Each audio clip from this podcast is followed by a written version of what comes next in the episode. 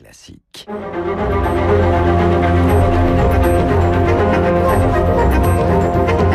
Esprit libre avec Guillaume Durand sur Radio Classique. Et avec Philippe Devilliers, donc bonjour Philippe Devilliers, le livre s'appelle Les Gaulois réfractaires, demande des comptes au Nouveau Monde, vous êtes au téléphone avec nous.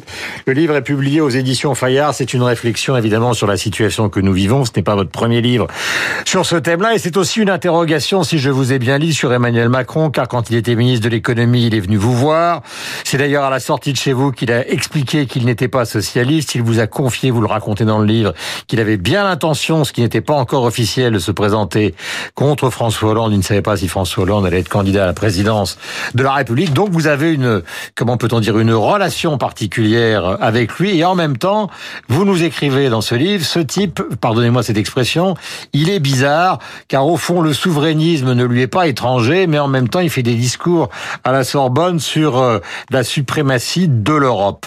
Donc au fond, je me vous pose la question très clairement, euh, qui est Emmanuel Macron? Est-ce que c'est le l'ami de Philippe de Villiers? Ou l'ami de Daniel Cohn-Bendit ah ben, c'est la question que je me pose dans mon livre, puisque quand il, quand il m'écoute, quand il me parle, j'ai l'impression que de le convaincre, et donc j'ai l'impression qu'il est devenu souverainiste. Et quand il, euh, quand euh, il a fini de parler avec moi, qu'il parle avec Cohn-Bendit, euh, il, est redevenu mondialiste. Donc en fait, c'est le, fameux en même temps. Emmanuel Desvilles et Macron Deschamps. Mhm. Euh, mais notre relation en fait euh, euh, amicale vient d'une chose, c'est que quand il est venu au Puy du Fou, il m'a dit c'est un fleuron français, je vous soutiendrai. Et depuis, il n'a jamais cessé de marquer son attention mhm. dès que le besoin se faisait sentir. Et pour, que ce fleuron, ça réouvre, ce fleuron voilà, par exemple, pour, pour réouvrir le Puy du Fou, euh, c'est lui qui a, qui, a, tranché. Alors, ça n'empêche pas par ailleurs, Guillaume Durand, que euh, la conversation que nous avons euh, tourne toujours autour de la même question. Est-ce que vous êtes là, Emmanuel, pour adapter la France à la mondialisation, ou est-ce que c'est pas l'inverse qu'il faudrait faire? Or, je lui dis, si vous faites pas l'inverse, vous êtes foutu. Voilà. Or, il ne fait pas l'inverse. Et, et, maintenant, maintenant, il découvre ben, que le paracétamol est fabriqué en Chine. Il découvre qu'il faut relocaliser. Il découvre ce qu'ils appellent le souverainisme économique. Voilà. Euh, et, et, ben, il est grand temps de redécouvrir en fait l'ancien monde. L'ancien mmh. monde, c'est les, les, nations protectrices, c'est l'autorité régalienne, c'est la notion des intérêts vitaux, comme, parlait, comme disait De Gaulle, c'est le, le, carré magique de la survie, la frontière, la souveraineté, le local et la famille. Mais vous savez, Philippe de Villiers, alors j'ai très nombreuses questions qui sont abordées dans votre livre, mais la mondialisation, puisqu'on parle beaucoup du déboulonnage des statues de Christophe Colomb, ça a aussi, ça aussi été, euh, comment peut-on dire, le rêve de Magellan, de Marco Polo, de Christophe Colomb, de Verrazzano, de Cartier, de Duplex, de Lafayette, de La Pérouse. Donc si vous voulez, le monde entier euh, et l'histoire du monde a toujours été une envie qu'on soit français, italien, génois, d'aller à la conquête du monde. Donc c'est pas nouveau le rêve de Macron, le, rêve mondialiste. On ne peut pas être simplement, on est des Gaulois réfractaires peut-être, mais on est aussi des gens qui s'intéressent au monde. C'est très intéressant ce que vous venez de dire. Je souscris à 100% à ce que vous venez de dire, mais j'ajoute ceci. Euh, c'est que justement, le nouveau monde, auquel je m'attaque dans mon livre, était caractérisé et caractérisé par deux novations majeures idéologiques. La première, c'est que alors qu'on avait un monde de nations, un monde de nations, ça ne veut pas dire qu'on n'échange pas, qu'on ne conquiert pas, c'est tout ce que vous venez de dire. Au contraire, on avait un monde de nations, on a voulu faire un monde sans frontières, euh, un village global unifié, le fameux village global unifié sans frontières, sans souveraineté, sans nation, sans État, sans autonomie stratégique, au nom de ce que Sylvain Tesson, a appelé la religion des flux. Et deuxième deuxièmement, deuxième dogme, c'était l'idée folle euh, du primat de l'économie sur la politique. S'il y a le primat de l'économie sur la politique... Mais Philippe de Villiers, vous savez très bien, parce que vous avez été ministre, au fond, de président qui était des héritiers de De Gaulle, pour ce qui concerne justement euh, la disparition des États, c'est parce que la génération, qui était la génération qui vous précédait, ils ont été tellement marqués par la guerre, voire même ambigus avec la guerre, comme François Mitterrand, bah, qu'ils ont voulu dépasser ce nationalisme. Ils ont été prisonniers dans leur volonté peut-être de Maastricht, euh, de ce qui leur était arrivé euh, comme être humain, comme jeune homme. Euh... tout, tout, à fait. On a vécu vous et moi à Maastricht euh, ensemble. On, on, on, connaît, on connaît ce moment. Et, mais en fait, c'est une erreur. Euh, quelle, quelle est l'erreur? Laisser l'économie dominer le politique, c'est céder à la pente des intérêts plutôt qu'à la pente que plutôt qu'à la nécessité de la protection régalienne. Et en fait, quand la mort revient, quand la guerre revient, quand le malheur revient, comme c'est le cas aujourd'hui, eh ben, on redécouvre en fait l'État, on redécouvre la nation, on redécouvre la, communauté, la famille, on redécouvre les, valeurs essentielles, et, et, à commencer par la souveraineté. Qu'est-ce que c'est la souveraineté? C'est la compétence de la compétence. C'est l'idée que je suis libre, je suis souverain, je suis mhm. libre. Et un pays qui n'est plus souverain, par exemple, qui laisse partir son industrie, qui laisse partir le, paracétamol en Chine, eh bien, euh, il, est, il, est, victime de l'interconnexion. Il en est victime. L'interconnexion, c'est bien, à condition qu'on garde la main sur les, tout ce qui est stratégique. Euh, de Gaulle disait, je veux bien adhérer à l'Europe, à une condition, c'est que on, je puisse continuer à maîtriser mes intérêts vitaux. On parlait à l'époque des intérêts vitaux. Du temps de Pompidou, jusqu'à Giscard, on, parlait des intérêts. Une nation, elle a des intérêts vitaux. Voilà. Euh, mais vous savez très bien qu'actuellement, par exemple, c'est quelqu'un comme Thierry Breton qui est français, qui a dirigé Atos, qui partit à la conquête du monde, qui est commissaire au marché unique et qui euh, va mobiliser avec Ursula von der Leyen des, des dizaines et, des centaines de milliards pour justement que la France, entre autres, et tous les autres pays d'Europe euh, s'en sortent. Donc euh, on ne peut pas, et puis il n'y a aucun pays qui peut s'en sortir tout seul, même si on peut être euh, amoureux comme vous ou nostalgique des frontières. Seul, on n'arrivera jamais.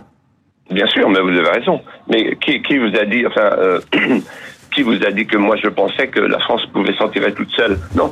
Euh, là, vous, abordez le sujet de l'Europe. Si j'avais Thierry Breton, que je connais bien et pour lequel j'ai beaucoup d'amitié et même d'estime, euh, en face de moi, je, je lui dirais ceci, Thierry, il faut changer les choses. Il faut faire une union d'États. Une union d'États. C'est-à-dire de type confédéral. Et mettre en commun comme on avait fait pour Airbus à une époque, des choses qu'on ne peut pas faire tout seul. Vous avez raison, Guillaume Durand. Qu'on ne peut pas, par exemple, une Europe numérique, par exemple, une Europe antiterroriste, par exemple, euh, tout ce qui concerne la culture et la civilisation. Dans, dans, mmh. dans, une Europe qui, qui, est en train de perdre le sens de sa communauté de destin. Mais là, aujourd'hui, l'Europe, elle est traversée par deux lézardes dont elle va mourir. La lézarde Est-Ouest, il y a eu le Brexit, puis il y a le groupe de Visegrad qui veut pas être islamisé et qui commence à, à prendre ses quartiers d'hiver, et la, et la lézarde nord-sud avec les cigales et les fourmis. Si on laisse faire Bruxelles euh, dans une logique euh, qui consiste dans la fuite en avant avec les assignats, euh, on ne va pas résoudre le problème de ces deux lézardes. Mhm. Si on veut résoudre le problème de ces deux lézardes, il faut recréer, refonder euh, une Europe de la coopération interétatique. Parce que vous parlez de Thierry Breton, il est commissaire. Qui sont ces gens-là qui ne sont pas élus, qui n'ont aucune légitimité? Quant à la dette, permettez-moi de vous dire que euh, euh, moi j'ai appris quand j'étais élève à Sciences Po que toute dette, toute émission de dette qui n'est pas corrélée avec la création de richesse, ça se termine toujours très mal. Hum. Vous parliez de vos études à Sciences Po. On peut vous dire, euh, on pourrait vous dire aujourd'hui que maintenant, toutes les grandes écoles du monde, type Sciences Po, l'ENA, Harvard, HEC, etc., on apprend aux élèves, au fond, à faire du codage, à monter les applications et après à les vendre et arrêter de travailler à 40 ans. Mais je voudrais pas rentrer dans ce détail-là. C'est toute une éducation différente qui est très fortement différente de celle qui fut la vôtre ou la mienne. Mais ma dernière question. Ah, non, non, mais, l'économie, elle n'a pas changé depuis Socrate. Hein. Comment? L'économie n'a pas changé depuis Socrate, c'est pas le télétravail qui va changer. Mhm. Euh, les, lois économiques élémentaires, à savoir que euh, euh, si on veut faire une économie avec une bulle virtuelle, ben, à un moment donné, la bulle se dégonfle ou elle éclate. question, est-ce que vous voulez refaire de la politique? Vous allez me répondre non, donc je vais éviter cette question, puisque vous voulez être une sorte de vie... Ah ben c'est dommage, parce que c'est une bonne question. D'accord, ben alors je vous la pose. Vous voulez refaire de la politique? Alors, je vais vous dire, quand on est un homme politique, un vrai, euh, on, on, est, il y a un côté oblatif sacrificiel euh, dans, dans, dans, la politique. Euh, il ne faut pas mépriser le monde politique, on en a besoin. C'est certainement pas mon cas. Et, un, un, médecin, en fait, jusqu'à son dernier souffle, il a envie de sauver des vies. Un écrivain, il a envie de courir après de nouveaux bonheurs de plumes. Et un homme politique, euh, il est préoccupé par ce qui se passe dans son pays. Et moi, quand je vois ce qui se passe avec le, le, le, le grand mouvement de déconstruction de notre civilisation, je me dis, je peux pas rester chez moi comme ça. D'accord, donc vous allez être candidat au présidentiel. Comment? Vous allez être candidat au présidentiel. Non, je dis pas ça. Je dis simplement que, pour l'instant, je reviens sur le forum euh, de mmh. mêler à la conversation civique.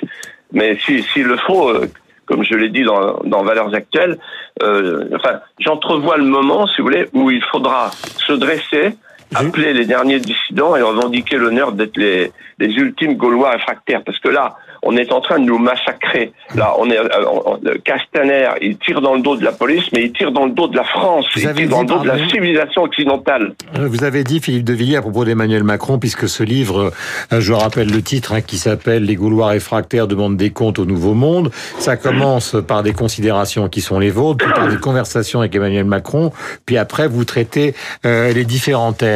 Mais vous avez fait une déclaration, puisque tout à l'heure je recevais Agnès Buzyn, euh, vous avez fait une déclaration concernant l'équipe autour d'Emmanuel Macron, et d'ailleurs vous en citez un certain nombre, vous dites c'est une bande de pétochards et c'est eux qui sont en train, euh, au fond, de le noyer politiquement. Est-ce que c'est exactement le reflet de votre pensée? Oui, je pense qu'en en fait, euh, un gouvernement faible, il a peur.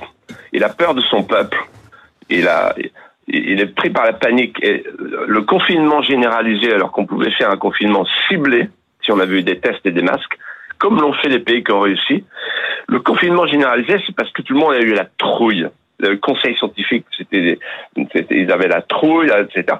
Euh, tout le monde avait la trouille. Et Édouard Philippe, hein, il, a, il, gère son risque pénal. C'est pas moi qui le dis, c'est le président de la République qui me l'a dit dans une conversation du 17 mai dernier. Il gère son risque pénal, donc il a peur. Tout le monde a peur. Et alors, entre alors le précautionnisme et la judiciarisation, tout le monde a peur. Mais pourquoi il ne s'est pas imposé à lui Puisque vous racontez justement cette conversation qu'en fait, Emmanuel Macron reproche à Édouard Philippe de l'avoir empêché de déconfiner plus tôt. C'est lui le président, il avait qu'à lui dire, bon maintenant, ça suffit, on déconfine. Non, c'est article 20, euh, le gouvernement, euh, c'est le gouvernement qui conduit la politique de la nation. Et euh, par exemple, pour euh, euh, réouvrir le Puy du Fou, il a fallu que Emmanuel Macron passe par le Conseil de défense, vous vous rendez compte? Voilà. Parce que le Conseil de défense, c'est lui le patron. Voilà. Bon, c'est, c'est, le mécanisme interne à la Ve République. moi que je trouve bien parce qu'il y, a, y, a, y en a un qui est, qui est, devant, un autre qui est derrière, un autre qui est normalement au-dessus. quand, quand ça marche bien, ça marche bien. Voilà. Et là, ça marche pas.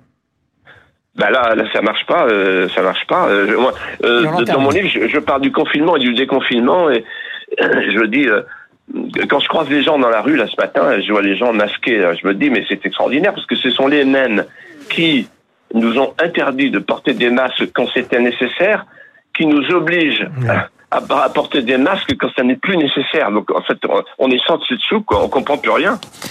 Philippe de Villiers, merci. Euh, invitation qui vous est lancée puisque finalement ce livre est un peu parallèle à celui de Bernard-Henri Lévy. Je parle euh, du sujet qui est traité parce que les thèses sont évidemment euh, tout à fait différentes. Venez sur l'antenne de Radio Classique dialoguer avec Bernard-Henri Lévy autour de vos deux livres pour essayer justement qu'on tire les conclusions de ce qui s'est passé, de ce qui se passe euh, dans les semaines qui viennent. Il est 8h58. Merci d'avoir été en direct avec nous. Le Puy du Four ouvre aujourd'hui. Voici le journal avec Lucie.